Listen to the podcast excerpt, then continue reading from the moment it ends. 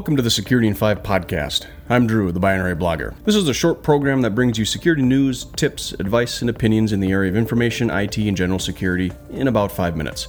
Quick to listen to, easy to understand. The more aware you are, the more secure you can be. This is Security in 5. Thanks for listening.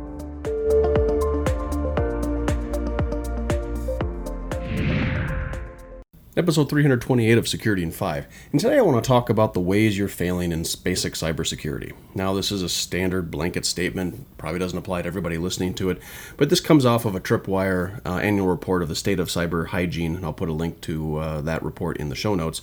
And I want to do an episode about it of really the ways that most companies are failing at the basics of cybersecurity. And the first one is that you're taking too long to remove unauthorized devices from a network. So, every company, every corporation at some point has some level of a network where you plug in, get access to the internet, get extra resources, email, etc., etc.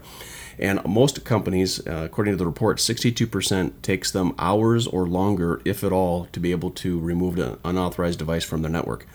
What's an unauthorized device?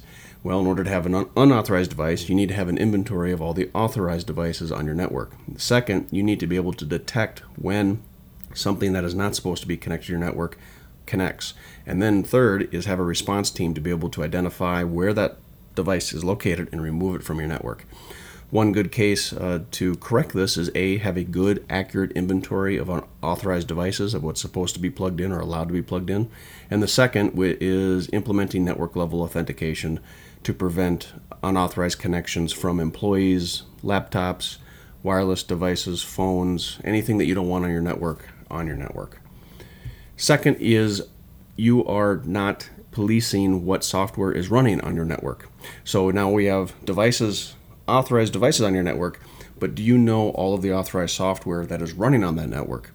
So this one's a little bit more difficult. When we talk about application whitelisting, and you have a list of say office products or productivity tools but you don't want them to install music streaming or game streaming or video streaming sites or the big ones bandwidth suckers you know those types of things or something more malicious or more um, uh, potentially risky to the organization such as a, a game or something they downloaded uh, from a random website. And this one is very very difficult and that's why according to the report, a third of companies um, fail to police that. And really, the only way to do it is application whitelisting. Lock down your laptops that you provide to employees. Don't allow them administrative or in- installation capabilities. Have a request system that if this is the software you want, we will install it so we can keep track of it. But really, reducing the footprint of installing applications, reducing the risk of bringing in malicious applications and software, and even worse, cryptoware and things like that. Another big failure is companies aren't doing vulnerability scanning far enough. Some only do it monthly.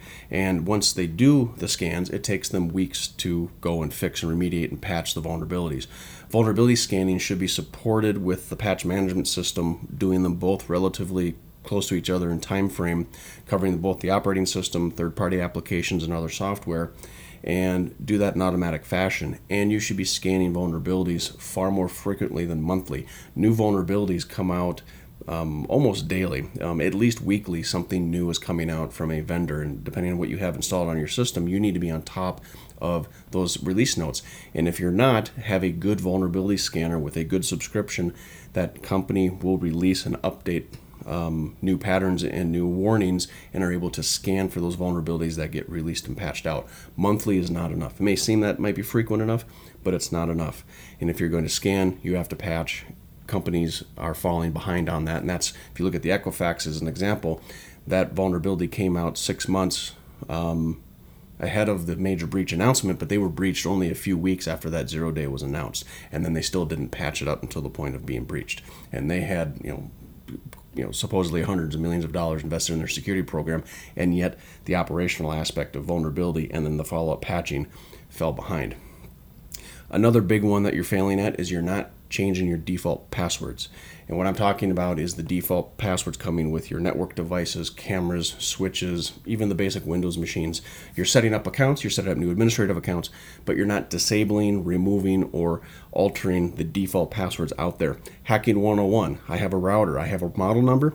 I'm going to go out and in Google and just type in the model number, default admin password. And you can get that list for anything. That is the first thing hackers try. What is the default account, default password? If you don't change it, the keys are out there. There is no security around that. Never assume that what comes on the devices are safe. And then last lastly, it takes days or longer to detect configuration changes on your network and on systems. You have a security baseline, you deploy with a security configuration in mind, but are you able to a detect it and change it back to what it's supposed to be if someone should alter that configuration change. Let me give an example.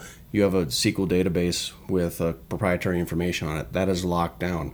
Um, it is sitting behind the firewall, but somebody on the firewall opens up the ports um, to allow the SQL server then to communicate to the internet, which then in turn could be accessed by somebody externally. That is a security configuration change.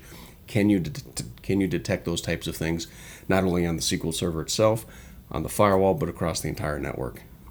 The best practice is to deploy a system configuration management tool that automatically enforces, monitors, and then reconfigures the configurations back to what they should be, and of course, alerts for those changes when those occur to the incident response teams, and have it both for on premise, especially in cloud environments, as, as that move tends to happen. So there you go. Report for the uh, data for this episode will be down in the show notes. Security in 5, be aware, be safe. Thanks for listening. This concludes another episode of Security in 5. You can find me across the internet under the persona Binary Blogger. Head over to binaryblogger.com to link up with me on whatever social network you prefer. I love feedback and conversations, and if you have a question, comment, or correction on a past episode, drop me a line and I will respond. To get additional information, sign up for my monthly newsletter, and remember, the more aware you are, the more secure you can be. Thanks for listening.